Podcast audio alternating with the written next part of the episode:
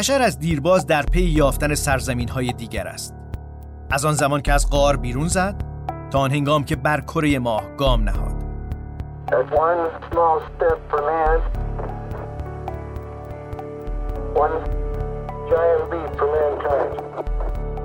و اکنون پیش از رسیدن به سیاره دیگر قبل از قدم گذاشتن بر خاک سیاره سرخ مریخ ما مسافر سرزمین عجایبی. متاورس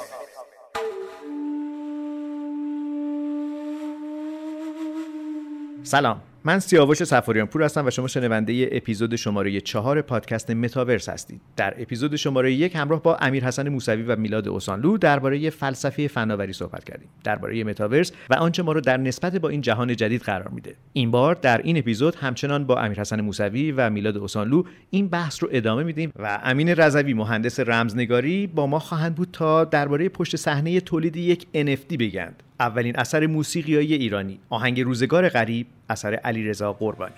دهانت را میبویند. مبادا گفته باشی. دوستت دارم دوستت دارم.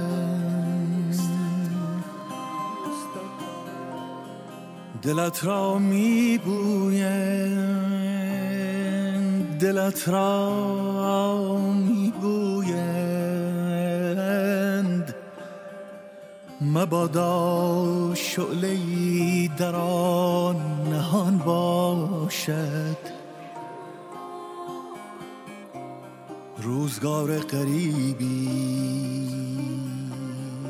است روزگار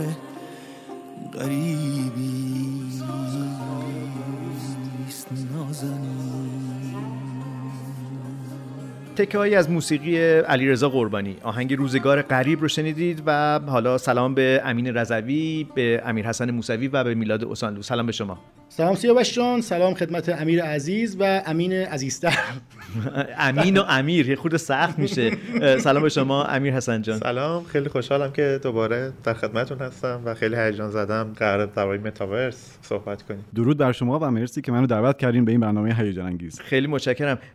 امین قبل از اینکه برسیم به اثر علیرضا قربانی و اون مسیری که شما طی کردید برای اینکه تبدیل به NFT بشه چیزی که یه عالم سوال تو ذهن همه ما راجبش وجود داره اینکه آیا این اثر فروخته شده؟ آیا این اثر در واقع دیگه واگذار شده؟ کسی دیگه ای متعلق به کسی دیگه ای نیست. آیا خود علیرضا قربانی همچنان مالک معنوی اثرش هستش؟ مالک مادی اثرش هستش؟ کلی سوال درباره این اثر هست و اینکه اصلا چطور این فرایند NFT شدن اتفاق افتاده. اما قبل از اون من می‌خوام برگردم به اپیزود شماره یک. همراه با امیر حسن موسوی و میلاد اوسانلو یک جا در انتهای پادکست به یک تناقضی شاید برخوردیم. اون تناقض چی بودش میلاد؟ اگر درست خاطرم باشه فکر می‌کنم داشتیم در مورد بحث اقتصاد در متاورس صحبت می‌کردیم و امیر حسن اشاره داشت می‌کرد که این اقتصاد متاورسی شاید خیلی کمک بکنه به آن چیزی که حالا ما سوسیالیسم اقتصادی شاید در نظرش بگیریم و اون decentralize شدن قدرت و اینکه خب خیلی توده ها راحتتر می‌تونن بیان و این اقتصاد رو در تحت کنترل خودشون داشته باشن.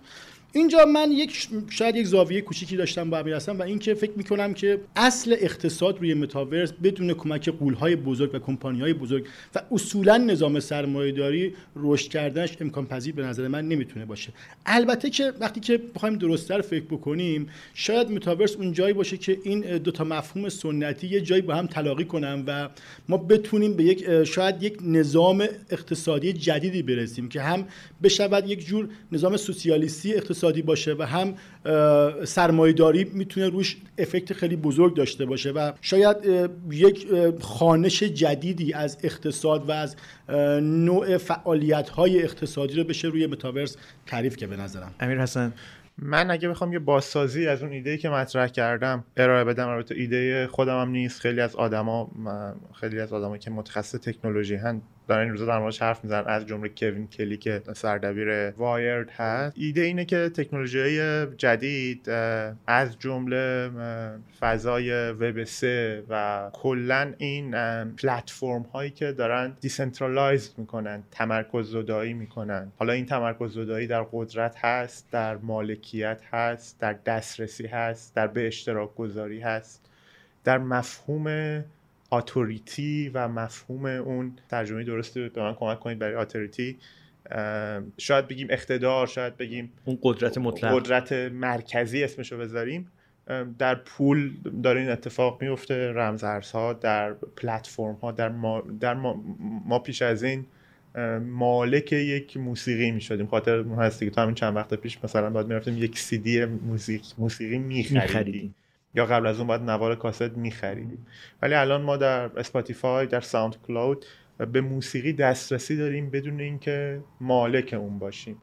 در Airbnb ما به املاکی دسترسی داریم که مالک اونها نیستیم و حتی خود پلتفرم هم مالک اونها نیست. یک در واقع اقتصاد اشتراکی هست. تاکسی های اینترنتی خودشون یک دونه ماشین در مالکیتشون نیست. فقط دارن اون در واقع مصرف کننده رو و عرضه کننده وصل می‌کنن. در... یک جور سرویس میدن در حالتی که الزاما در واقع سرویس از خودشون هم نیست. سرویس دارن میدن اون انا اون material های سرویس مالک اون material های سرویس نیستن. یا فروشگاه اینترنتی کالاهای فروشندگانی رو عرضه می‌کنن که خودشون ما خودش مالک اون فروشنده نیست. چیزی که بهش میگید marketplace چیزی که بهش میگید marketplace ولی الان نقش رگولاتور یا قانونگذار رو دارن که در نسل‌های بعدی که نسل‌های بلاک چین هست حتی regulation یا قانونگذاری هم به دیگه به عهده پلتفرم نیست و democratize میشه و کاربران هستن که اون قانونگذاری هم انجام میدن. به این معنا من اگه بخوام شاید از اون حرفی که زدم این برداشت رو نمیشه کرد که این این این نوآوری های جدید این در واقع جهان جدید ما یک جهان چپ و سوسیالیستی هست. من حرفم اینه که اون ایده های سوسیالیستی که از دل ساختارهای سیاسی و حاکمیتی بیرون نیومد به نظر داره در یک لباس دیگه از دل تکنولوژی بیرون میاد. اون ایده ها چی بود؟ مثلا با یکی از مهمترین معلفه های اقتصاد مارکسیستی مفهوم مالکیت. خب این مفهوم مالکیت به اون, به اون شکل کلاسیکی که در اقتصاد وجود داره دیگه الان وجود امروز ارزش برند بی از بزرگترین هتل های زنجیره دنیا که مثلا اینکه هیلتون بیشتره. امروز پلتفرم های تاکسی اینترنتی ارزششون از بزرگترین کمپانی های خودروسازی آمریکا اونایی که تکنولوژی سخت دارن کارخونه دارن. به یک معنای دیگه اونایی که دارن تکنولوژی های نرم تولید می‌کنن امروز بزرگترین تک کمپانی های جهان کمپانی هستن که یک محصول فیزیکی ندارن به اون معنا. آمازون اوبر گوگل اینها محصولات فیزیکی محصولات تنجبل فیزیکی اون تکنولوژی هایی که مثلا سی سال پیش ما میشناختیم های تک ترین کمپانی های جهان کمپانی بودن که محصول فیزیکی داشت اما امروز های تک ترین کمپانی های دنیا محصول فیزیکی تولید نمی‌کنن تکنولوژی این تنجبل هستن.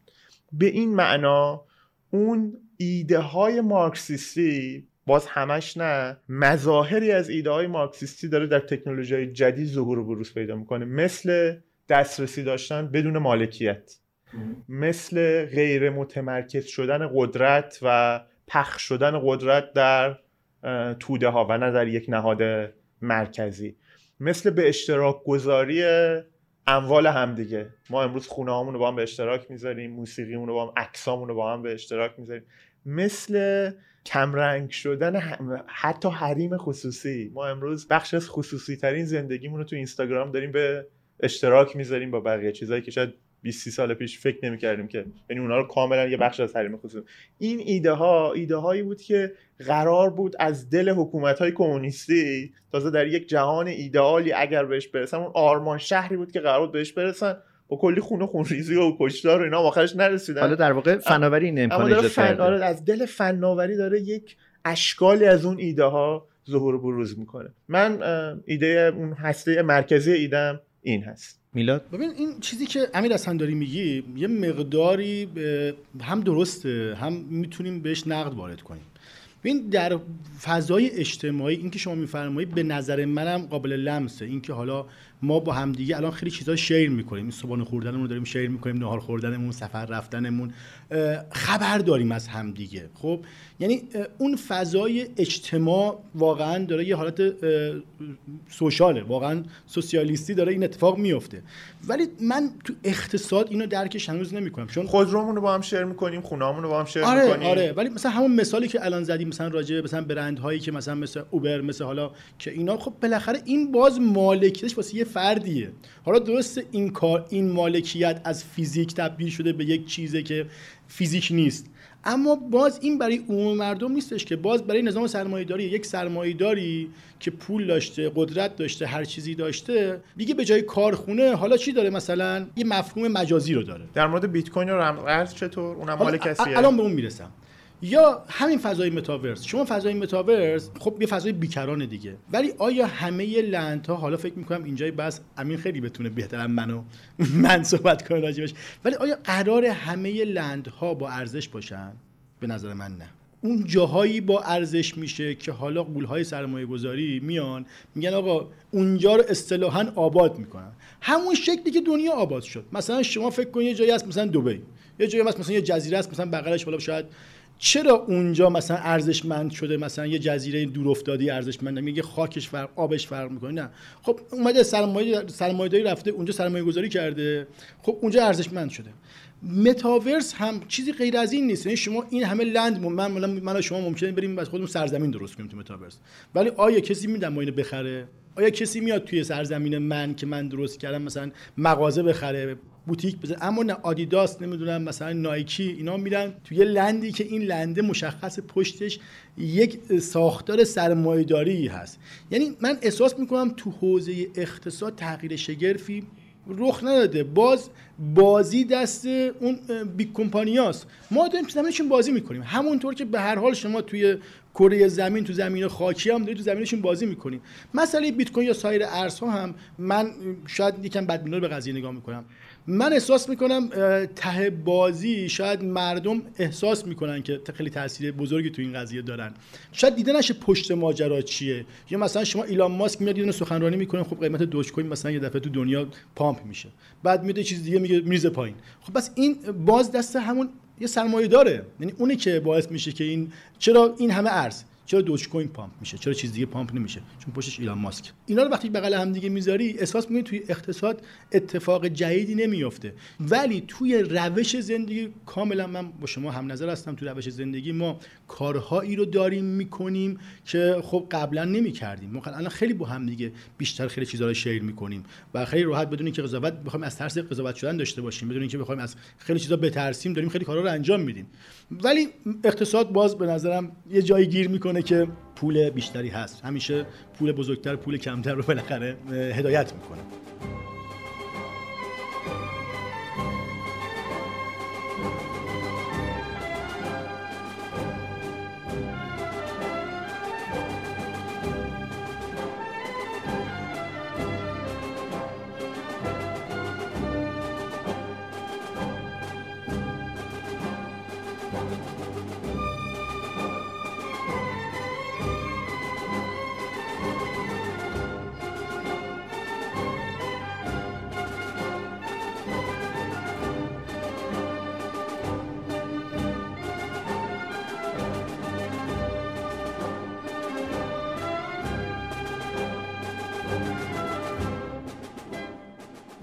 صدای ما رو از متاورس میشنوید. اجازه بدید که از امیر حسن موسوی و بحثش با میلاد اوسانلو فاصله بگیریم. بریم به سراغ امین رضوی مهندس رمزنگاری.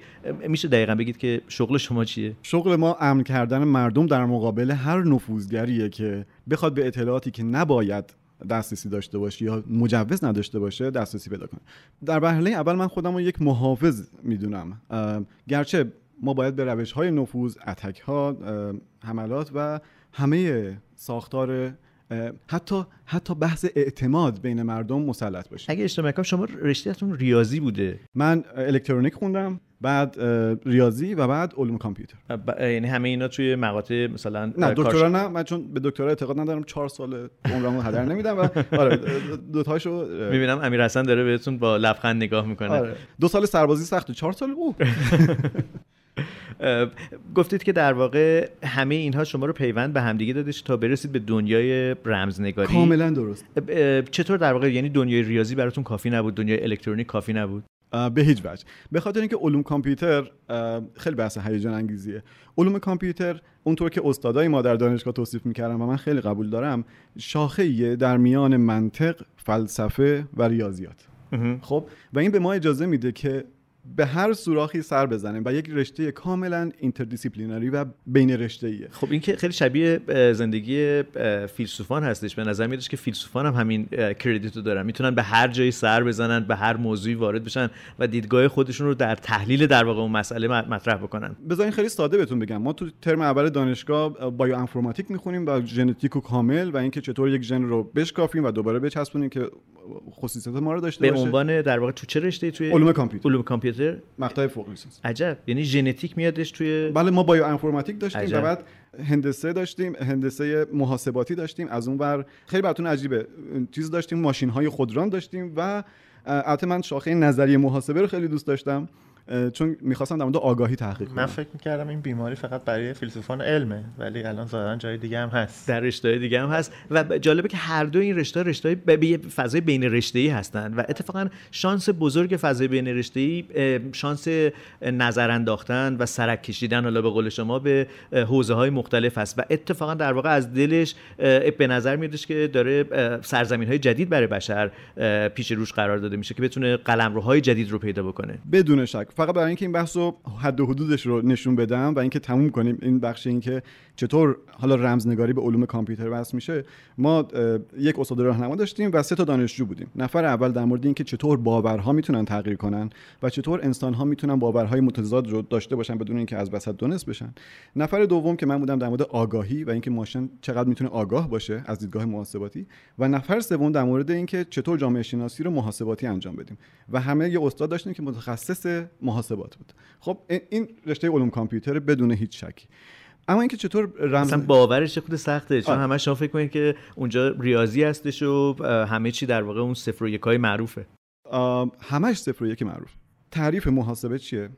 تعریف محاسبه یعنی الگوریتم. این تز چرچ تورینگه و اینکه فقط یک ماشین تورینگ داریم که یک نواره و صفر و یک روش نوشته میشه. و حتی کوانتوم کامپیوترها هم کاهش پیدا می‌کنن به این. یعنی ما هیچ مدلی قوی تر از این در تاریخ بشر برای محاسبه نداریم. و اگر این شکسته بشه من من نمی‌تونم تصور کنم چه به نمایندگی از انجمن خنگ های مقیم تهران و بگم که یه خورده این بحث بحث سختی آره، هستش. من خیلی مشتاقم که برگردیم به اینکه آره. رمزنگاری چیه؟ حالا با توجه به همه این دامنه اطلاعاتی که از ژنتیک هست تا فضای بین رشته دیگه متاورس برای خود شما چه معنی داره؟ فکر می‌کنم پاسخ هم خیلی طولانی میشه ولی ما توی شرکت سربی که کار می‌کنیم و این NFT که تولید کردیم یه بحثی داشتیم و بین خودمون. یعنی متاورسی که از دید ما بنیانگذاران وجود داشت و می‌تونم براتون بگم. چون واقعا فکر می‌کنم به تعداد افراد این بحث می‌تونه گسترش پیدا کنه. از دید ما که نظرات یکسانی هم داشتیم مهمترین بخش متاورس اینکه social network ه ترکیبش با gamification. game بسیار پدیده مهمی توی متاورسه و از اون طرف که بدون cryptocurrency ها و بلاکچین غیر ممکن بود و اینکه تمام بازار سرمایه بتونه بره روی بلاکچین. از اون طرف شما نمی‌تونید متاورس رو تصور کنید بدون هوش مصنوعی. بنابراین من اینجا توی یه شکل که مؤلفه هاشو براتون آوردم و اینکه خیلی خیلی طبیعی هممون می‌دونیم که متاورس بدون وی آر و ای آر معنی فعلا پیدا نمی‌کنه. داشت. از دید من اگه بخوام همه اینا رو با هم جمع کنم متاورس اینکه قراره که این صفحات وب براوزینگ بره کنار و به جاش ما تجربه همه جانبه ای از ارتباط داشته باشیم. خب متاورس اینه. خیلی چیز عجیب و غریب خارق العاده ای نیست. یعنی فضای دو بعدی ما داره تبدیل به یک فضای سه بعدی میشه. نه. داره به یک تجربه جدید تبدیل میشه. من دوست دارم اینو بیشتر توضیح بدم چون شاید تمام حرف هایی که از این به بعد خواهم زد تابع این دیدگاه هم باشه یه جایی از صحبت ها و مصاحبه مثلا زاکربرگ میگه که اگر ما تا الان به جلسات مجازی رو در رو عادت کردیم که نمی‌دونیم پرسپکتیومون چیه نفر سمت چپمون کیه نفر سمت راستمون کی هستش من اصلا کجا نشستم؟ متاورس در واقع این امکان ایجاد می‌کنه که ما همون تجربه زندگی اجتماعی که در طی این چند صد هزار سال داشتیم رو حالا دوباره در واقع در یک فضایی که فضای شاید رئالی نیست فضای واقعی شاید به اون شکل نباشه به معنای اینکه از نظر فیزیکی یک جا قرار بگیریم می‌تونیم یک اتاق جلسه داشته باشیم مثل همین جایی که من و شما هستیم. اینجا دیگه ما از طریق اسکایپ و در واقع باقی اپلیکیشن ها به همدیگه نگاه نمی‌کنیم. اینجا دیگه من دارم در سمت راست خودم شما رو می‌بینم. شما در سمت چپ خودتون منو می‌بینید. آیا در واقع متاورس یک چنین محصولیه؟ قطعا نه. از دید من. بیش از اینه؟ بسیار بیش از اینه. من نمیگم متاورس بهترین چیز ممکنه نه متاورس الان جوونه یک چیزیه که ما حتی نمی‌دونیم چه خواهد شد. خب ما همین الان تو شرکتی که هستیم یه شرکت اروپایی که باش داریم محصولات آینده NFT رو تولید می‌کنیم هفته دو بار جلسه قهوه داریم. خب که قهوه درست می‌کنیم میشینیم پای کامپیوترمون و میریم توی فضای دیگه gathering دات تاون اونجا روی صندلی روبرو هم میشینیم و با میکروفونامون و با هم حرف می‌زنیم. و من باورم نمیشه که چنین تجربه آرام کننده ای بتونه وجود داشته باشه. آنلاین یعنی هنوز من به مانیتور نگاه می‌کنم ولی با دوستامون چت می‌کنیم گپ می‌زنیم از کجای کجا میری چه کار خب کنی. این خیلی تجربه همون تجربه که همه ما الان داریم با اسکایپ به دست میاریم دیگه. اسکایپی نیست حتی یه آدم آدمه که یه آواتاره که آها. راه میره مثلا سوار موتور میشیم میریم توی اون جایی میشیم. حالا خودتون می‌تونید توی Gathering Town برید کنید. game ه. game هم نیست نه. من آواتارم حرکت می‌کنه توی فضایی میره توی مکان عمومی روی میز روبروی یک همکار دیگه میشینیم. که خیلی تصادفی مثلا الان وقتش آزاد بوده اومده. عجب. و این واقعا من همینطور تصادفی این. متاورسه؟ نه. نه. گفتم متاورس شامل gaming میشه شامل VR میشه شامل هوش مصنوعی میشه. مجموعه اینا مثل unification of force تو فیزیک دنبال این هستن که نیروها رو یکی کنن. اینجا متاورس یک به نظر من اینا همه به نظر من بذارین اول تمام جملات. یک هلدینگ یک conglomerate از تمام این تکنولوژی ها که می‌خوان unify بشن. چرا می‌خوان unify شن؟ چه حسیه یه بخشش من با دوستان خیلی موافقم که گفتن بیزنسه. یعنی مارک زاکربرگ حالا به هر دلیلی اومده اینو خیلی عمده کرده. شرکت های تکنولوژیک سودی توی این دیدن که می‌خوان این کارو کنن. ولی از دید من خیلی بنیادی تره. شاید دلیلش این که من تزم در مورد آگاهی بود و آگاهی پژوهی بود. اینکه consciousness چطور می‌تونه تولید بشه. و کی قرار تولید بشه. و از دید من next big thing کانشسنسه خب اینکه ماشین بتونه آگاه بشه آگاهی منظورتون. آگاهی آگاهی آره. اونی که آنیل سس میگه اونی که جولیو تونونی میگه و به اون مفهوم. از دید من الان ما تو دوره هستیم که تجارب کنونیمون برای ما کافی نیست. ما الان انسان ها به اضافه تکنولوژی هستیم و تکنولوژی امکان به ما میده که آگاهیمون رو گسترش بدیم. انسانیتمون رو گسترش بدیم. و حتی می‌تونیم آگاهی سنتز کنیم. یعنی ماشین آگاه داشته باشیم. این بحثی که می‌دونم یک چند جلسه دیگه می‌خواد واردش نمیشم. ولی متاورس داره به ما این تجربه می‌دونین که از دیدگاه علمی تعریف نوروساینتیفیک تجربه دقیقا برابر با آگاهی دقیقا برابر فنومنولوژی. این ستا تعریف یعنی یکسانه. تمام تاریخ پدیدارشناسی مطالعه آگاهی بوده. و الان تکنولوژی داره به ما یاد میده که من می‌تونم به شما بگم آگاهی چیه چیه و چطور گسترش بدیم و متاورس اولین قدم در اون راهه. این دیدگاه من می‌دونم خیلی شاید واضح نبود من هی- حالا دارم شنوندامون هی صدای اوهوم میشنون که من دارم میگم اوهوم. این اوهوم من به معنی فهمیدنش نیست. من اینو به شنوندا بگم که من بخشایی از این گفتگو رو دارم متوجه میشم. و راستشو بخواین ما داریم راجع به سرزمین عجایب صحبت می‌کنیم. این در واقع داستانا میمونه برای من. به عنوان آدمی که از بیرون دارم نگاه می‌کنم من نه صفر و یک شما رو بلدم نه اون رمزنگاری شما رو بلدم نه اونقدر فلسفه تکنولوژی می‌دونم. من دارم این رو به نمایندگی از کسایی میگم که احتمالا شاید شنونده متاورس هستن پادکست متاورس هستن ما اینجا داریم سعی می‌کنیم از هر زاویه‌ای به این پدیده جدید نگاه بکنیم. نگاه متخصصان رو مطرح بکنیم. دلیلی بر این نمی‌بینم.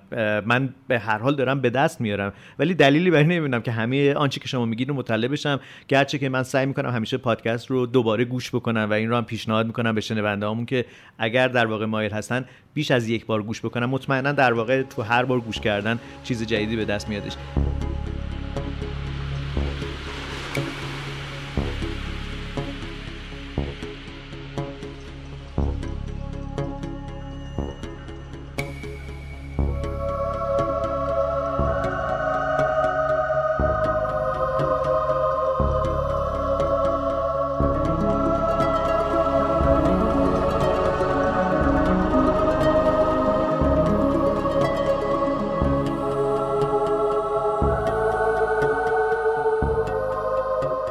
آنچه که در واقع میلاد ام، امین راجع به متاورس میگن یه خورده متفاوت از اون دنیای تکنولوژیکی که شما توی اپیزودهای یک و دو اگر اشتباه نکنم برای ما توضیح دادید. فکر کنید که چقدر تعریفی که از متاورس دارید با تعریفی که از متاورس امین دادن نزدیکه؟ سیاوش جان به نظر من خیلی متفاوت نبود اتفاقا. من اتفاقا که الان داشتم خیلی deep به حرفای امین عزیز گوش می‌کردم. عمیق نگاه می‌کردیم عمیق نگاه می‌کردم. من اونجا که بفهمم فارسی میگم ترجمهش می‌کنم. من عذرخواهی می‌کنم ببخشید. و واقعا داشتم خیلی فکر می‌کردم به حرفاش دیدم ما اگر تو اپیزود دوم یادتون باشه با آقای دکتر حسین مدنی هم که بله صحبت انسان شناس همین مسیر رو رفتیم. منتها با یه ادبیات دیگه همین مسیر رو رفتیم. اگر خاطرتون باشه اونجا هم گفتیم که آقا متاورس به تعداد آدم های روی زمین می‌تواند ترجمه داشته باشد. مثل اینکه شما از آدم های پرسید آقا جهان یعنی چی؟ خب هر کس خوش از جهان یک تعریفی داره دیگه. خب اینم متاورسه اینم یه جهانه. خب قاعدتا یک اقتصاددان بر اساس اقتصاد اینو تعریف می‌کنه. یک تکنولوژیست بر اساس تکنولوژی یک انسانشناس بر اساس مواردی که جامعه وجود داره و انسانی قضیه رو بررسی می‌کنه. اما همه ما یه تلاقی با هم دیگه داریم. ما اگه خاطرتون باشه هم تو قسمت اول و هم تو قسمت دوم تاکید کردیم که متاورس به اندازه قوه تخیل انسان قابل بزرگ شدنه. و شاید امروز من نمی‌تونم حتی حدس بزنم قراره چی بشه. حتی اگه خاطرتون باشه ما به برادران رایت اشاره کردیم که روز اولی که هواپیما رو داشتن درست می‌کردن فکر نمی‌کردن قراره یه روزی کنکورد درست بشه 50 سال بعدش. یعنی ما همین چیزهایی که امین عزیز داره میگه واقعا از مسیرهای مختلف از راههای مختلف داشتیم همین رو بیان می‌کنیم خیلی علمی الان دارن این مسئله بررسی می‌کنن. پس تناقضی وجود نداره. من فقط از امیر حسن بپرسم که چرا ما نمی‌تونیم پیش بینی داشته باشیم از اون چیزی که اتفاق افتاده. به نظر میاد متاورس اتفاق افتاده. ولی میلاد میگن که معلوم نیستش که چی داره میشه. یعنی انگار که در واقع عین بیگ بنگه. انگار که داره فضا زمان با هم در واقع اتفاق میفته و در واقع شکل می‌گیره. چرا ما نمی‌تونیم حدس بزنیم که الان قراره چه اتفاقی بیفته؟ به نظرم این پیش بینی ناپذیری تا حدود زیادی به ماهیت تکنولوژی برمیگرده. تو فلسفه تکنولوژی بحث خیلی مهمی که میشه این تکنولوژی فقط یک مصنوع فیزیکی نیست. ما تو اپیزود اول اون سه جهان پوپر رو توضیح دادیم. جهان یک جهان دو جهان سه. مصنوعات فیزیکی در جهان یکن جهان دو اون درک ما و فهم ما احساسات ما عواطف ما. و جهان سه در واقع نتیجه تعامل جهان یک و دو و اون اندیشه هایی که ما با دیگران به اشتراک می‌ذاریم. اون مفاهیمی که با دیگران به اشتراک می‌ذاریم.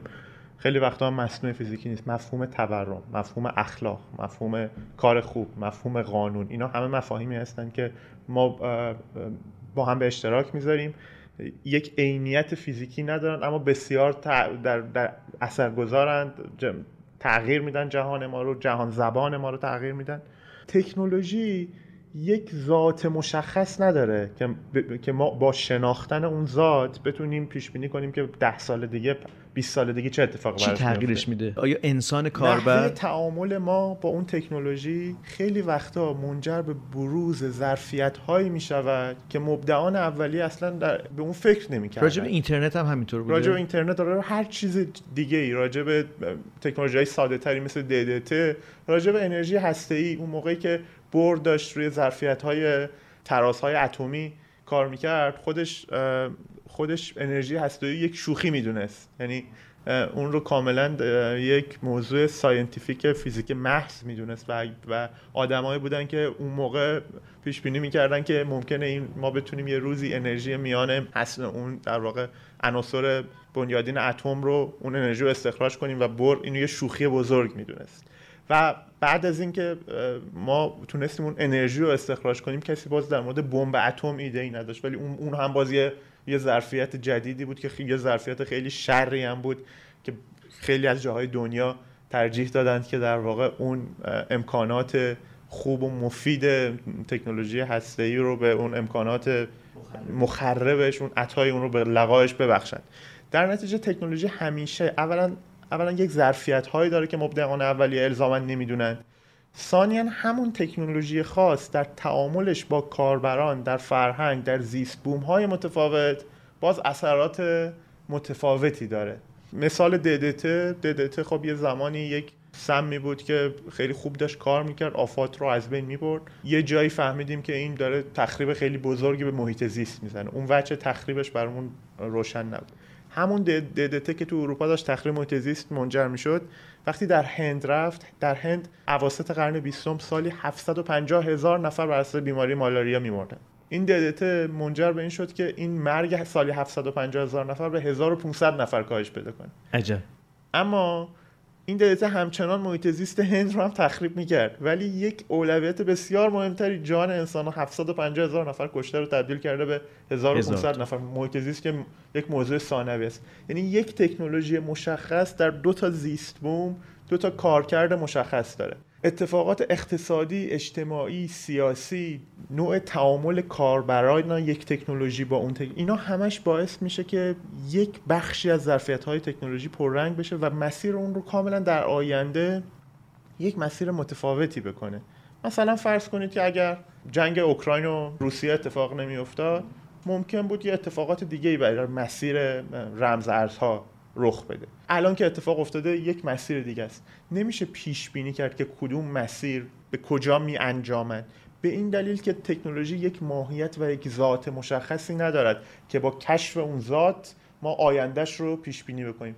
تکنولوژی مثل یک گونه در یک زیست بوم هست که به بسته به میزان انتباق پذیریش با اون زیست بوم و حل مسئلهش یعنی یک چالش هایی رو قرار در زیست بوم حل کنه هر چقدر در حل این مسئله موفق تر باشه شکلش متفاوت تر امکان میشه رشد اون گونه احتمالش افزایش پیدا می‌کنه. اما این انتباق پذیری به عناصر ذاتی خود گونه ارتباط نداره.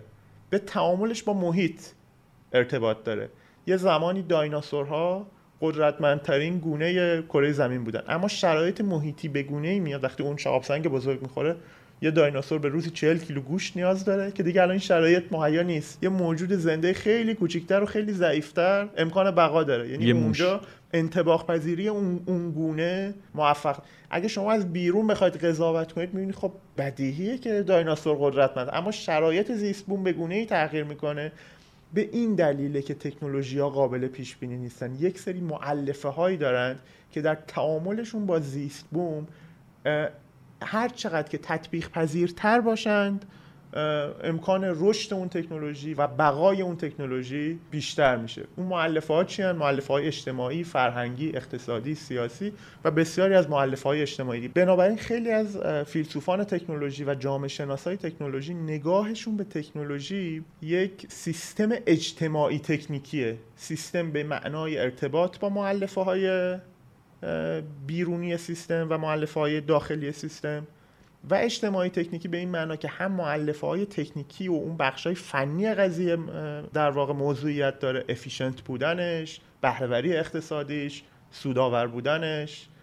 تسهیل امور کارآمد بودنش حل مسئلهش و هم معلفه های اجتماعی تطبیق پذیریش با شرایط فرهنگی اجتماعی اقتصادی سیاسی. به این دلیل بهش میگن سیستم های اجتماعی تکنیکی. من متاورزم یک یک سیستم اجتماعی تکنیکی می‌دونم که آیندهش بستگی به نوع تعاملش با معلفه های اجتماعی پیرامونش داره. جای یه متخصص تئوری پیچیدگی خالیه که او بتونه راجبش شاید به ما بتونه تصویر دقیق تری بگه اما اجازه بدید که تا لحظات دیگه بریم به سراغ پشت صحنه NFT آنچه که در واقع در فضای متاورس اتفاق میفته و شما تجربه عینی اون رو داشتین. مطمئنم که هم امیر حسن هم میلاد حسابی از شما سوال دارم من سعی می‌کنم کم سوال بپرسم چون مطمئنم که برای هممون جالبه که بدونیم که تو این دنیا چطوری داد و ستد میشه. من بدم نمیادش که یادآوری بکنم اگر شنونده اپیزودهای قبل نبودید بعد نیست اپیزود شماره سه رو بشنوید. چرا که درباره حقوق در متاورس صحبت می‌کنیم. اینکه اگر داد و ستدی قرار اتفاق بیفته بر اساس قانون کجا قرار رخ بده؟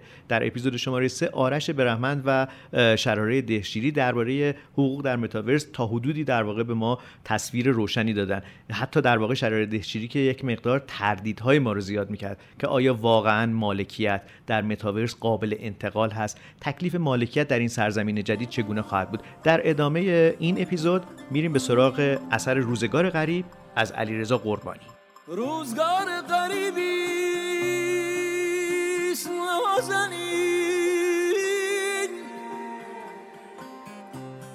بر در میکوبد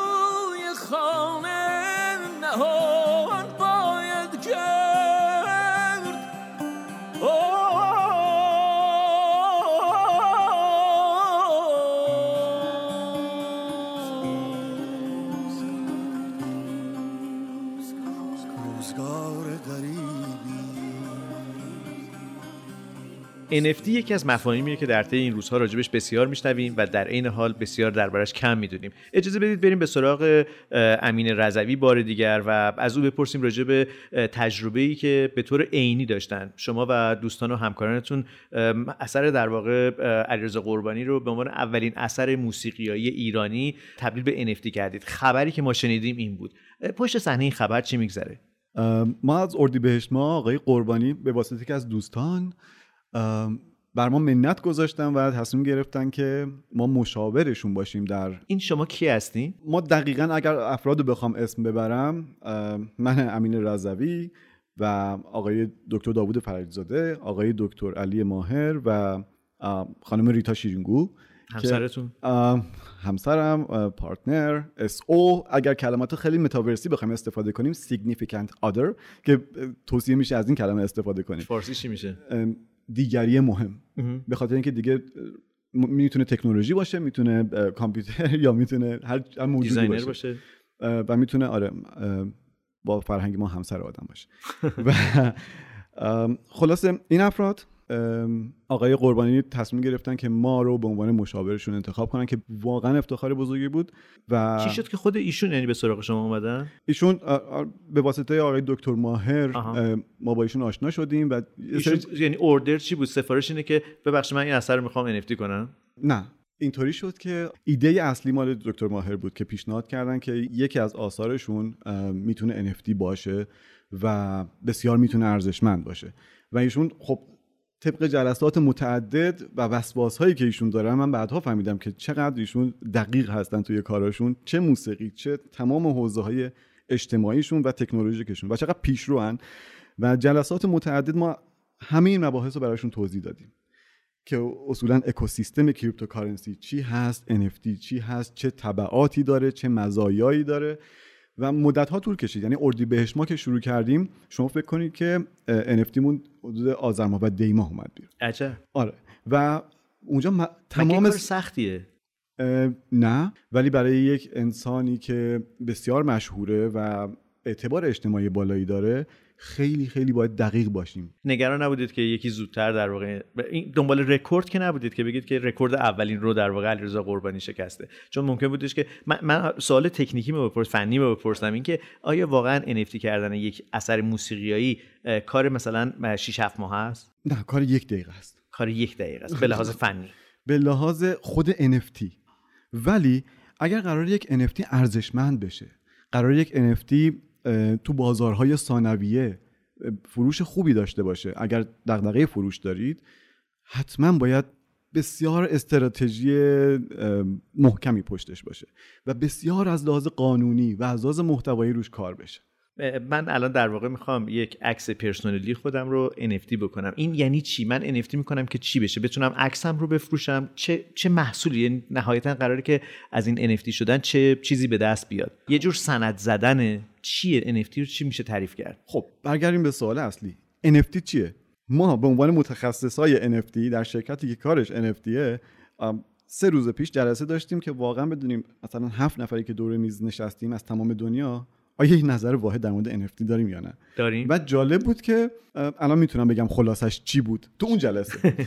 خب ولی نه واقعا خیال شما و شنونده هاتون رو راحت کنم که تعریف مشخصی داره خیلی ساده است.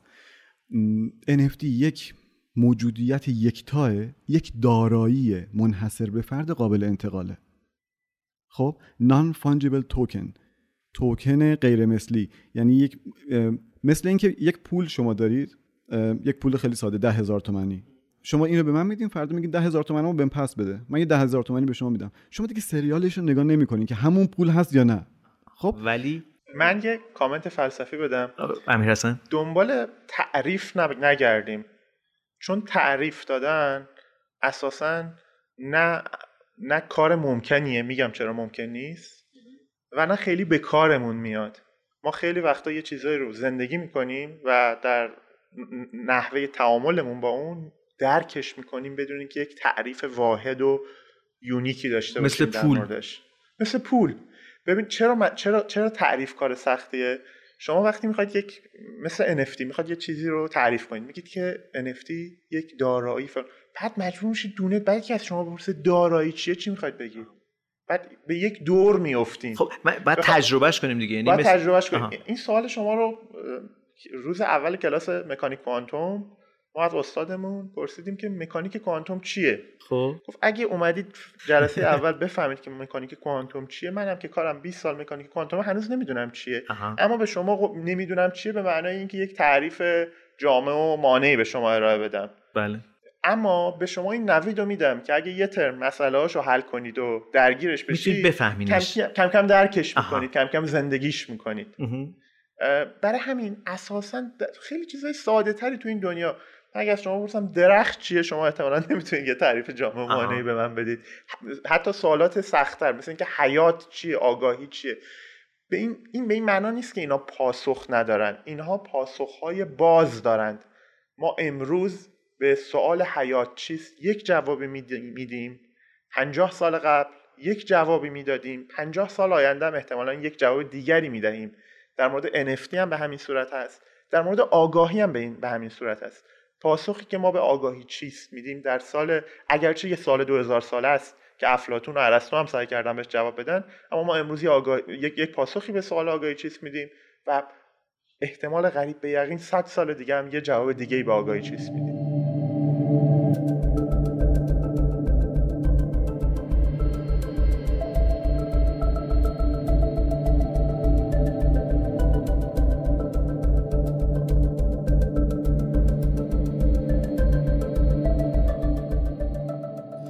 نمی‌تونم دیگه هیجان خودم کنترل کنم سیاوش یکم می‌خوام از بحث‌های فلسفی دور شم خب. بیام خیلی نقطه روی اون جایی که شما گفتید تعریف خیلی ساده ای داره.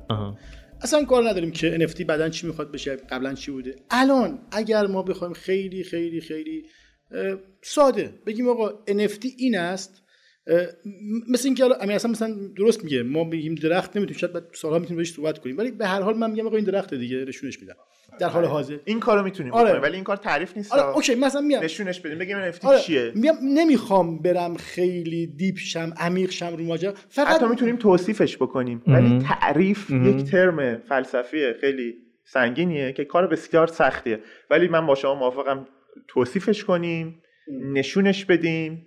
کاربرداشو بگیم مثالاشو بزنیم تجربهش کنیم. چون می- تج- تجربهش کنیم دقیقاً یه اتفاقی که میفته من مدتی که ما این پادکست رو داشتیم میبردیم جلو خیلی از دوستان در تماس هستن با ما و یکی از شیرین ترین قسمت ها براشون این جایی که الان بهش رسیدیمه واقعا مردم می‌خوان بدونن آقا این چیه ما چه شکلی باید پول در بیاریم تو این فضا چرا عالم چون- هم صفحه مجازی من دیدم آره. توی اینستاگرام آدما میگن که بیا اینو یاد آره. بگیر بفروش دلار دقیقا. حالا اینا ولیده غیر ولیده واقعا آه. این همه آدم دارن پول در میارن واقعا راحته من یه چیزی رو مثلا من عکس خودم و سیاوش مثلا NFT کنم میفروشیم پولدار میشیم یا به همین سادگی هم نیست. من عکس تکیتون باشه بیشتر میفروشه. نه فکر قطعا بهتر میشه اینطوری.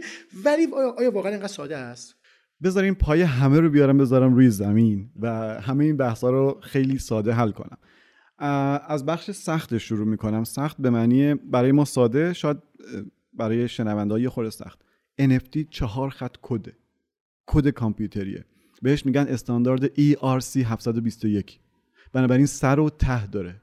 و ورژن بعدیش ERC 1155 چهار خط کد البته کدیه که بهش میگیم قرارداد هوشمند. پس NFT یک قرارداد هوشمنده. کجا اجرا میشه؟ توی یک شبکه مرکززدوده توی بلاک چین اجرا میشه نه روی یک کامپیوتر. خب پس دقت کنید یک قرارداد هوشمند NFT با یه استاندارد کاملا مشخص با عدد رقم مشخص که توی شبکه بلاک چین اجرا با این حساب یعنی ما با یک کد روبرو هستیم. وقتی میگیم آهنگ علیرضا قربانی این یک کد میشه از این به بعد؟ دقیقا. که برای کاربران روزمره سادش کردیم. یک interface برایش ساختیم که اون کد نبینه. فقط بتونه مسیر خودش رو پیدا کنه فایلش رو آپلود کنه و مینت بشه اصطلاحا در مقابل ماین. یعنی تا ابد میشه این سوال ادامه داده. من خیلی ممنونم که امیر اصلا کوتاه نمیای در واقع. چون به ما داری یادآوری می‌کنه که ما هی راهمون رو در واقع گم نکنیم دیگه. ما داریم الان به نوعی من از زوایای مختلف بهتون میگم. NFT چیه. پس از دیدگاه تکنیکی از دید من رمزنگار یک استاندارد چهار خط کد معمولا هم با سالیدیتی ولی البته زبونهای دیگه هم هست که اون چند خط اجرا میشه و یک NFT مینت میشه و توی شبکه بلاکچین برای ابد باقی میمونه. پس از این دیدگاه خیالتون راحت کنم. سر و ته داره. از دیدگاه دیگه از این استاندارد برای چی تعریف شد؟ خب اگه بخوام امیر حسن راضی تر کنم که فقط یک تعریف نیست یه دیدگاه دیگه هم هست. تلاش بر این بود که در دنیایی که همه چیز قابل کپی شدنه در دنیایی که وفور وفور همه چیز هست اطلاعاتی که با copy paste می‌تونیم میلیون ها کپی ازش درست کنیم پس ارزش چی میشه؟ value چی میشه؟ چه چیز ارزشمنده؟ پس همه چی قابل کپی شدنه. اعتبار. به اون هم می‌رسم. اون, اون version بعدی NFT بهش میگن SBT به اون می‌رسم. مال پنج روز پیشه. مقاله پنج روز پیشه. ولی برسیم همین NFT رو به یه جایی برسونیم. اعتبار یاد نره اینه که اومدن فکر کردن تو دنیایی که بیت کوینه و همه بیت کوین ها با هم یکسانه حالا اتریوم یا هر cryptocurrency دیگه ما بیایم یک توکنی درست کنیم token economy اشاره به sharing economy شما که وابسته به token economy. اقتصاد اقتصاد- مشارکتی یا اشتراکی. آره آره. اصلا هدف اینه که کلا بانک ها و مراکز اعتماد برچیده بشن. و اجماع جاش رو بگیره اینکه ما دنیا رو می‌سازیم ما واقعیت رو می‌سازیم یه خورده constructivist ی این دیدگاه. یعنی جامعه انسان جهان در هر لحظه داره ساخته میشه با اجماع ایده های ما. analyst ش میگه که ما ماشین تولید hallucination یم توهمیم و وقتی روی این توهم ها اجماع داریم واقعیت ساخته میشه. بذاریم بریم سراغ اون NFT NFT جریان چی بود؟ بازیگران صحنه بلاکچین همین فضایی که امیر حسن میگه decentralize کردن اقتصاد مشارکتی گفتن که خب تو این فضایی که همه چیز قابل کپی شدنه ما چجوری می‌تونیم یه استانداردی تعریف کنیم که یک چیزی منحصر به فرد بشه؟ یک چیزی قابل کپی شدن نشه. باز ما رمزنگار اومدیم وسط و گفتیم خب اینجا با smart contract ها با محدود کردن انتقال و کپی شدن و با است- استفاده یک سری primitive های رمزنگاری یک سری ابزارهای رمزنگاری ما مانع میشیم که یک سری اطلاعات کپی بشه. شما فکر کن الان اصلا آقای قربانی شما برداشتید NFT کردید خیلی آره. هم عالی. مثلا 50 نسخه هم NFT کردید به فرض. هر کسی هم یکی می‌خره. خب من میام منم درستش می‌کنم. منم یه منم مثلا میام میگم منم NFT کردم. سوالم چیزه ها؟ یعنی می‌خوام بدونم چه شکلی این همون قض- سوال شما چه شکلی مانع میشید؟ به نظرم خیلی سوال جالبی قضاوت چه- چی, چی, چی میشه الان این وسط؟ اول که پرسیدین چه جوری مانع میشی من گفتم خب باید برم hash function hash function ها توابع یک طرفه وارد بحث های رمزنگاری بشم. ولی بعدا که. توضیح دادید متوجه شدم که یه بحث قانونی شما دارید می‌کنید که, که خیلی جذابه. پس ببینید ما به روش های ریاضی ثابت می‌کنیم که این توکن با اون برنامه تولید شده با اون استاندارد تولید شده تا ابد و دهر با معیارهای محاسبه قابل کپی شدن نیست. اون اطلاعات دیگه نمی‌تونه کپی شه. اون منحصر به فرده. یک بارکدی داره که این بارکد هیچ وقت تولید نمیشه. دست کی میره این بارکد؟ بذارین چیز کن توضیح میدم. جلو دارم آره. پس با این حساب اگه خیلی خودمونی بخوام بهتون بگم وقتی یک NFT تولید میشه یه عدد تولید میشه. یه عدد در یک زمان خاص روی بلاکچین ثبت میشه. و این منحصر به فرد این عدد. چطور قیمت می‌گیره؟ این باز جلو رفت. آره, آره, آره. مطمئن باشین همه این سوالات جواب میدم. بدون شک و خیلی خلاصه. اون عدد منحصر به فرده. قبوله. این شد NFT پس خیالتون راحت. می‌خواین NFT رو ببینین چیه؟ یه عدد خیلی عجیب غریب طولانی روی بلاکچین که توسط یک قرارداد هوشمند که یک کد کامپیوتری تولید شده. پس جریان این همه اثر هنری 70 میلیون دلار نمی‌دونم فروش و اینا چیه؟ و اون و, و چرا میلاد گفت که 50 تا. شما که گفتین منحصر به فرده. آره. حالا بریم سراغ اون بخش business ی. یعنی شما دنبال اون بخششین و بخش قانونی. خیلی خوب. طی چند ماه تصمیم می‌گیریم که یک اثر آقای قربانی رو به انتخاب خودشون که فکر می‌کنیم که حالا به هر دلیلی معمولا احساسیه یا به دلیل اجتماعی این قرار NFT بشه. خب. این یعنی چی؟ ما مگه نگفتیم NFT یه عدده پس یک موسیقی کجای کاره؟ این سوال خیلی مهمیه دیگه. نکته اینه که اون محتوای NFT با خود NFT متفاوته. پس بیاین خیلی دقیق تر صحبت کنیم. NFT و محتوای NFT اون چیزی که اون عدده منحصر به فرده داره بهش اشاره می‌کنه. پس این خیلی نکته مهمیه. به نوعی آدرسشه. آفرین. آدرسش هم نیست ولی می‌تونی هم هیچ ایرادی ایجاد نمی‌کنه. خب معمولا ما محتوای NFT رو که می‌تونه عکس موسیقی می‌تونه یک شکل سه‌بعدی یک کد کامپیوتر یا هر چیزی باشه رو یک جایی ذخیره کنیم. معمولا توی فضایی به نام IPFS Intel Disciplinary File System. یه فضا، یک فضای ذخیره بلاک چینیه خب اونجا ذخیره میشه. و همه هم می‌تونن دسترسی داشته باشن بهش. یعنی اینطور نیست که مخفی باشه یا ولی مال شماست. مال منی که خریدمه. مال هر کی که بهش دسترسی داره. خب؟ هیچ چیز ما رو فعلا با تکنولوژی کنونی محدود نمی‌کنه. تکنولوژیمون ضعیفه الان. باز هم رد اون رگه های تضعیف مالکیت.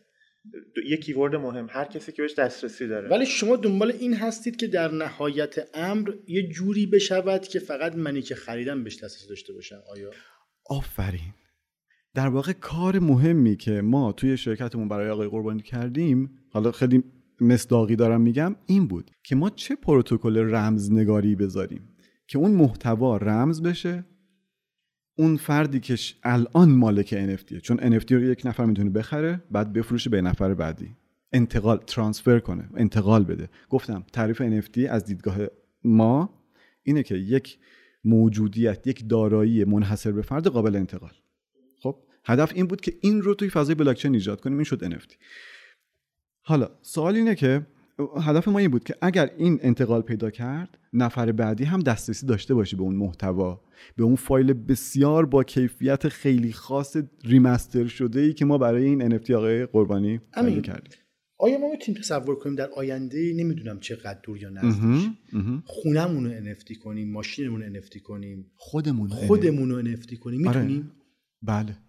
اتفاقا یه مشتری اومد پیش ما گفت من NFT کنید. واقعا میشه؟ به نظر خودت؟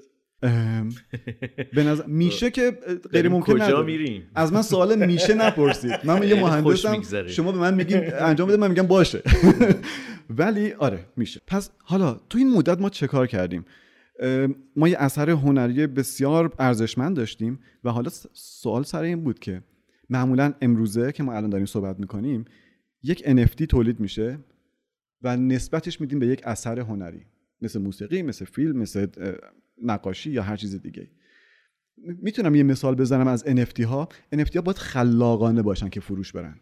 باید توسط یا یک سلبریتی پشتبان تولید شده باشه؟ آره اون پشتبانش باشه. مثلا بد نیست الان بگم. الان مدونا مثلا با بیپل که معروف ترین NFT رو داره با همدیگه یه اثر سگانه دادن در این مورد که باز همین بد شد که. یعنی مردم عادی باز هیچ شانسی ندارن برای؟ اینکه بتونن چیزی ها مردم عادی؟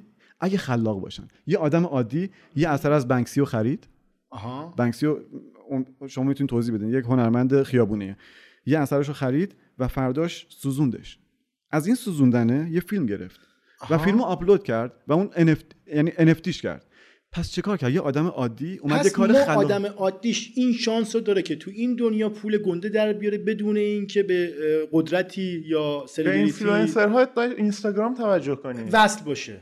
تجربه که. قبلا کردیم دیگه با بزرگترین. ارزش دنیای متاورس خلاقیته نه، نه، نه. خلاقیت سوال, سوال شما آیا آدمی می‌تونه بدون به, قدرت وصل بودن پیش از این اگه یه اثری می‌خواست دیده بشه شما باید به یک طریقی به حلقه قدرت وصل می‌شدید پنجاه سال پیش آقای شجریان برای اینکه به عنوان یک خواننده مطرح بره تو رادیو باید به یک ساختاری ساختاری وصل می‌شد و تن در رادیویی. باید بله. می بود که صدای تو رو پخش می‌کرد تا تو شنیده بشی و بعد از یک ممیزی طولانی عبور می‌کرد امروز شما کافی صدات خوب باشه و اگه صدات به اندازه کافی خوب باشه احتمال یا به زبان شما اگه خلاق باشی من نمیگم نهادهای قدرت هنوزم تاثیرگذارن معلومه کاری که رسانه های بزرگ می‌کنن در جهت افکار عمومی اما شانس افرادی که به منابع قدرت وصل نیستن برای دیده شدن بسیار بیشتر از اگه بخوام یه نکته کلیدی از توش در بیاریم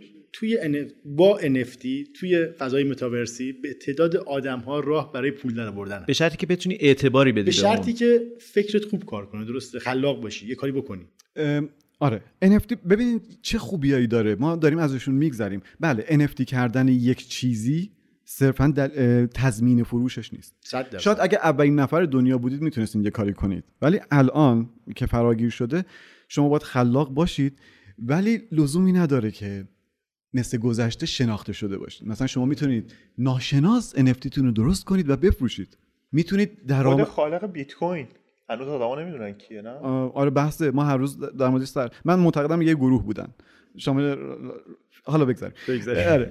و اینکه بگذاریم نبینیم که محرمانه باشه می‌خوام در واقع برسیم به آره، آره. ماجرای پس اصلی. ببینید هممون بدونیم NFT کردن یک چیز اصلا تضمین فروشش نیست. حتما بازاریابی می‌خواد حتما باید خلاقانه باشه.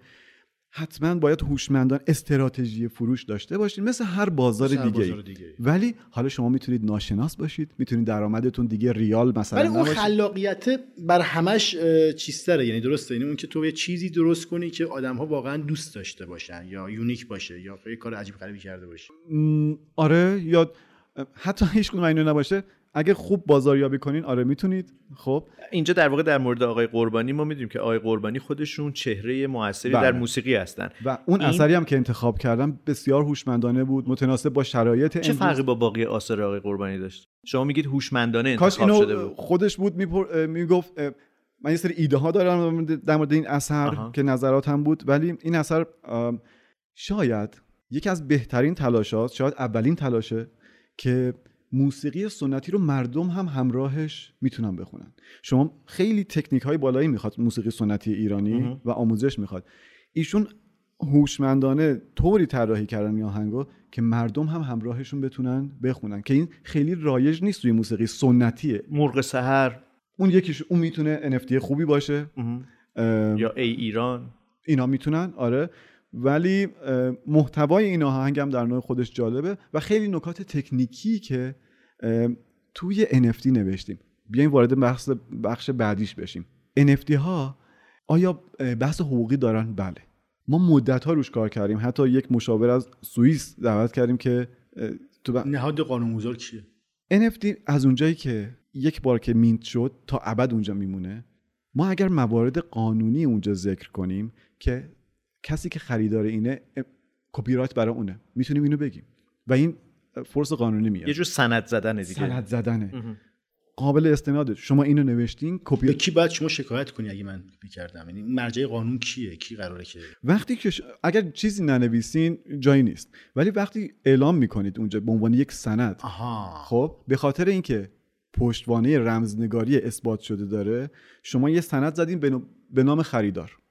هنوز من متوجه نشدم. توی آکشن توی حراجی. اون, اون اون کسی که قرار قضاوت کنه کیه؟ کجا میریم؟ اگه اگه که شکایتی داشته باشیم به کجا ببریم هنوز متوجه نشدم به هر نهاد قانونی ببرین و NFT رو نشون بدین می‌تونه پیگیری کنه به خاطر یعنی اینکه بریم دادگستری خیابون فاطمی نفرون رو بدیم پیگیری قوانین. ایران و ایالات متحده می‌تونه آها. متفاوت باشه آره. آیا اونجا در واقع تو اون شناسنامه و سند می‌زنیم که برای مرجع حل و رسیدگی یک چنین چیزی این مثلا به جای خاصی میدیم دادگاه فدرال مثلا فلان ایالت هستش یا می‌تونیم بدیم اینو از فدرال قانونگذاره فقط. باید بپرسین من این ورش رو بیشتر مسلط هستم که چه چیزایی باید توی NFT نوشته بشه. ولی اینکه حالا یکی شکایت کنه نمی‌دونم. مورد داشتیم NFT خیلی خواننده معروف ایرانی خارج از کشور که اومدن به جرم مثلا پولشویی اونو اون, اون تراکنش رو ممنوع کردن مثلا. که اینکه آقا فروشنده و خریدار با کی هم ممنوع می‌کنه؟ نهاد ضد پولشویی مثلا. این یه نهاد در واقع فراملیتیه؟ می‌دونم که اون تو آلمان بود شاید آلمان بوده. چون پیگیری نکردم که کی ولی اومدن جلو یعنی گفتن که این خب تراکنش الان این مشکل. همین دیگه داد و ستد توی این بازار مبهمه یا معلوم نیست به خاطر اینکه من نمی‌دونم که الان من بر اساس قوانین کشور خودمون آره. می‌تونم در واقع اصلا فارغ از کپی رایت بیام برم اثر آقای قربانی که سهله اثر خیلی های دیگر رو استفاده بکنم آره شما می‌تونید مونالیزا رو الان NFT کنید بگین این NFT مونالیزا و بفروشین یکی بخره و تموم که این اتفاق افتاده برای آره. برندهای معروف رخ داده بله، و بله. این این خیلی. بازی میشه انجام داد با این قضیه به نظر من. خب. و به تا رسیدن به زمان بلوغش به نظرم راه زیادیه اما خیلی جذابه. یه یادگاری اگه بخوای به ما بدی این به ما و به همه کسایی که این پادکست رو گوش میدن چه چیزی رو مطالعه کنیم تا دانشمون در این حوزه بیشتر بشه؟ یه سورسی بخوای به ما بدی در مورد جایی بخوای ما رو بس کنیم میلاد خسته شدن معلومه. کاش قبل از برنامه میپرسیدین که من حضور ذهن داشته باشم. چون من هر روز دارم هم این حوزه رو مطالعه می‌کنم. که بتونید دانشتون رو در مورد NFT بالا ببرید آره. یعنی تو این من همه اینا که. گوگل می‌کنیم کدومش به نظر شخصی تو معتبرتره از بقیه دیگه؟ ب- چند تا کتاب هست از من می‌پرسین. باید برین شما ا- ا- اتریوم رو بخونین و smart contract ها رو بخونین و کتاب هایی در مورد NFT ولی کاش قبل از برنامه میپرسیدین که من دقیق تر بهتون بگم نه من خودم دانشم در مورد این هر روز داره به روز میشه و منابعم واقعا متکثر برای همین الان هدیه بهتون نمی‌تونم بدم سیاوش قول میده که بعدا از شما بپرسه آره. شاید در واقع توی همین شناسنامه همین اپیزود بگذاریم آره. منبع یا در واقع آره. سورسی که بشه برای کسایی که می‌خوان عمومی به طور عمومی آره. برن یه مقدار مطالعه بیشتر بکنن بدونن یه نکته رو من جاموند مثلا توی مواردی که توی NFT می‌ذاریم توی این NFT ما طراحی کردیم که کسی که با این قیمت NFT رو بخره با قیمت اول خب مالک اون اون اثر میشه ولی حق کپی رایت نداره. تو بخش دومش گفتیم که کسی که با این قیمت بخره این, این استراتژی قیمت پس این اگریمنته شما تعریف می‌کنید دقیقا. گفتیم که با این قیمت اگه بگیرین شما می‌تونین توی پشت صحنه کنسرت یکی از کنسرت های آقای قربانی حضور داشته باشین. و اگر مثلا با این قیمت خریداری بشه شما تا یک سال می‌تونین این- ویژگی رو داشته باشین. به اضافه اینکه ما یک هدیه خیلی خیلی خاص اصلا برای این اثر تهیه کردیم که مالک اون رو هم مالک اگر من. خریدم شما من نبردی پشت صحنه کنسرت آقای قربانی ما چیکار کنیم؟ به کی بریم بگیم که ما نبردید؟ مطمئنا در مورد آقای قربانی اتفاق نمیفته مثال دیگه در- واقعا داریم ما یه چیزی می‌خریم دیگه آره.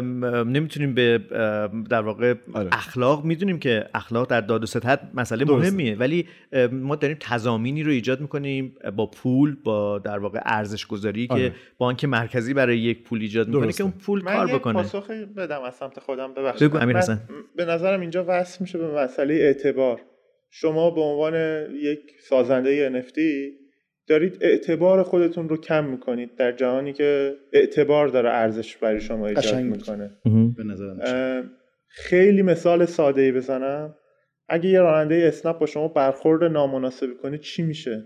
شما یه امتیاز پایینی بهش می‌دید و اگه باز هم این کارش تکرار بشه اون احتمالا در نهایت اینقدر بیاعتبار میشه که از پلتفرم دیگه در پلتفرم جایگاهی نداره.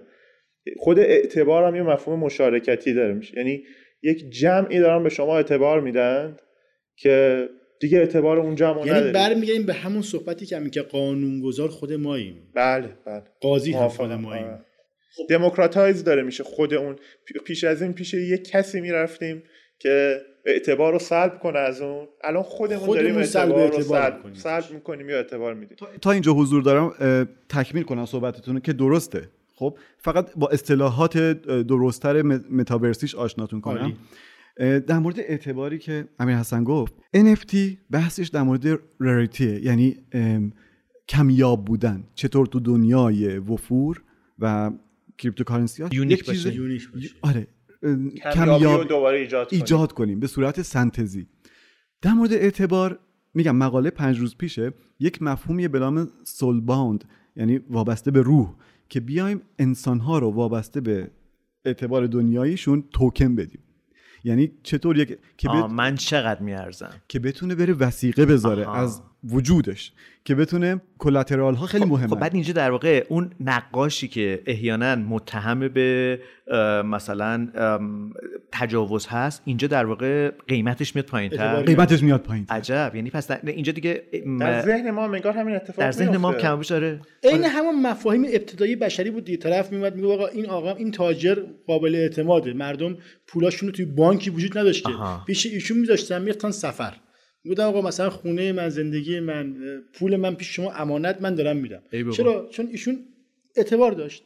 خب الان هم ما داریم بر... انگاری توی این دنیای جدید متاورسی داریم برمیگردیم. داره کت خدایی میشه دیگه. داریم مفاهیم رو میگیم آقا من به این آدم اعتبار داره برای من. من حرفشو قبول می‌کنم توکنشو می‌خرم ارز اثرشو می‌خرم و قبول می‌کنم اگریمنتی که داره با من می‌کنه. آره آره. دقیقا درسته. پس ورژن بعدی NFT رو منتظرش باشین. SBT ها رو که به زودی میان و احتمالا باید یه پادکستی هم در مورد اون بذاریم حتما. خیلی خوب. و ببینیم که اوس زاکربرگ در واقع نظریش چی هستش؟ توی معتمد بازار هستن. فقط در واقع من باز دو تا سوال دیگه دارم راجع به اثر آقای قربانی و تجربه‌ای که شما داشتین. این الان با قیمت های متفاوتی ورژن های متفاوتی از اون در منظر عمومی قرار می‌گیره برای خرید برای فروش. و در واقع آیا اینو خریداری شده؟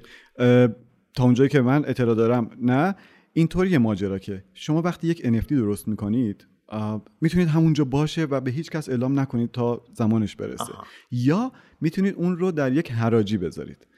و حراجی خب اینطوریه که قیمت حداقلی قرار مهم. میدن براش. متناسب با اون درکی یا علاقه ای که به اثر دارید. حداقل قیمتی که برای این اثر آقای قربانی تصمیم گرفتن بذارن یکی از بالاترین قیمت های اولیه است. پنج اتریوم مثلا چون معمولا نیم اتریوم یک دهم اتریوم می‌ذارن پنج اتریوم مثلا میشه چند دلار حدودا ده می‌دونی؟ هزار دلار ده هزار دلار. یا بیشتر الان اتریوم چنده نمی‌دونم. پنجش بکنیم بله. خب و اینکه ما هنوز تبلیغات کامل رو برای این درست نکردیم چون شاید این مجدرم باید بدیم که آلبوم ایشون قراره یه آلبوم کامل قراره NFT بشه و بعد تبلیغات کامل رو که توی شبکه جهانی قراره انجام بدیم بعد از اون مردم می‌تونن ببینن و بخرن امین جان. شما به من گفتید که در ضمن این گفتگو که حدود مثلا شاید یک دقیقه زمان ببره برای اینکه یک اثر آره. رو NFT بکنید آره. ولی گفتید که از اردیبهشت ماه شروع کردین و آذر ماه در واقع اثر آقای قربانی بله. NFT شدش این زمان طولانی به چه گذشته این زمان طولانی بحث قانونی بود بحث انتخاب اثری که قرار NFT بشه بحث انتخاب اثر بعدی ایشون یعنی آلبوم بعدی ایشون که. قرار NFT بشه بحث آشنایی خودشون با این فضا یعنی شما یه. چشمانداز درست کردید برای کاملاً. پروژه آقای قربانی در دنیای متاورس کاملا ایشون قراره حتی ما واژه اینجا- دنیای متاورس هم که غلطه دیگه اینو قبلا گفته بودیم در متاورس در متاورس آره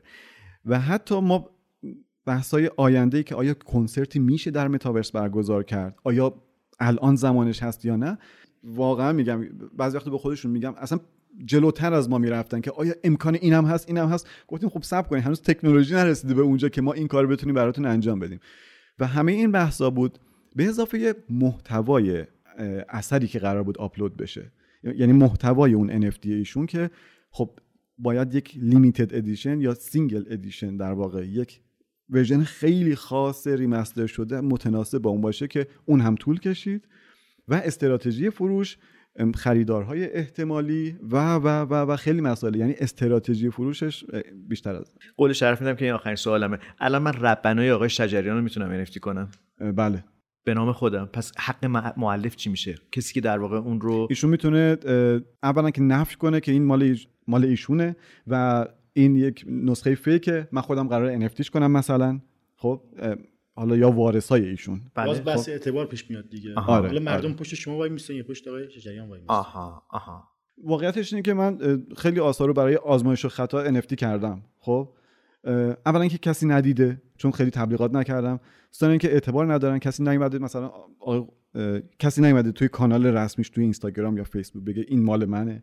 یعنی هیچی. یعنی شما اعتباری نداره. هیچ کم یقه شما رو نمی‌گیره که چرا این کارو کردی چون هنوز قانون ولی نمی‌تونی بفروشیش به کسی چون آها. کسی بی اعتبار میشه درسته. پس این به نظر میادش که خیلی داد و ستدش داد و ستد در واقع روندیه یعنی آره. نمی‌خوام بگم بدویه. یعنی طبق در واقع همه این تجربه داد و ستدیه که بشر در طول این سالها داشته دیگه. یعنی اعتبار اون فرده که داره تعیین کننده است. کاملا. فقط اعتبار شاید مطلوبیت. سوال شما برای من این شکلی که آیا کسی می‌تونه یا معدن نور بفروشه ده هزار دلار؟ من میگم یعنی چی؟ آیا قیمت بذاره ده هزار دلار؟ آره ولی احتمالا کسی نیست که اونو از شما ده هزار دلار بخره.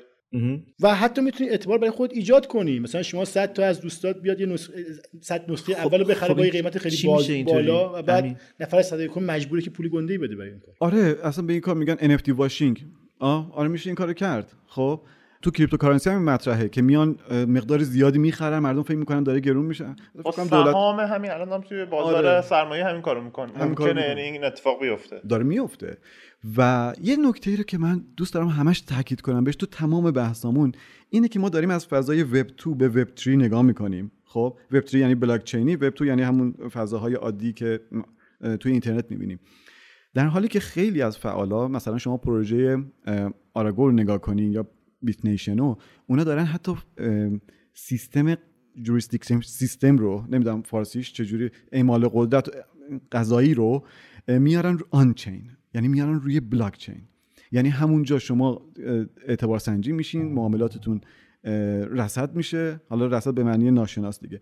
و اونجا همونجا مجازات میشین همونجا قاضی حکم می‌کنه. و اینکه ما الان چون فضای قانونیمون off-chain ه یعنی روی بلاک چین نیست. و داریم در مورد بلاک چین حرف می‌زنیم این دعواها وجود داره. وقتی اون تکنولوژی هم تکمیل بشه ما دیگه این بحث رو نخواهیم داشت. چون سیستم قانونی قضاییمون هم on-chain خواهد بود و اتوماتیک و اونجاست که بحث DAO decentralized autonomous organization سازمان های خودگردان مرکززدوده که هدف نهایی همه ماست عملی خواهد شد.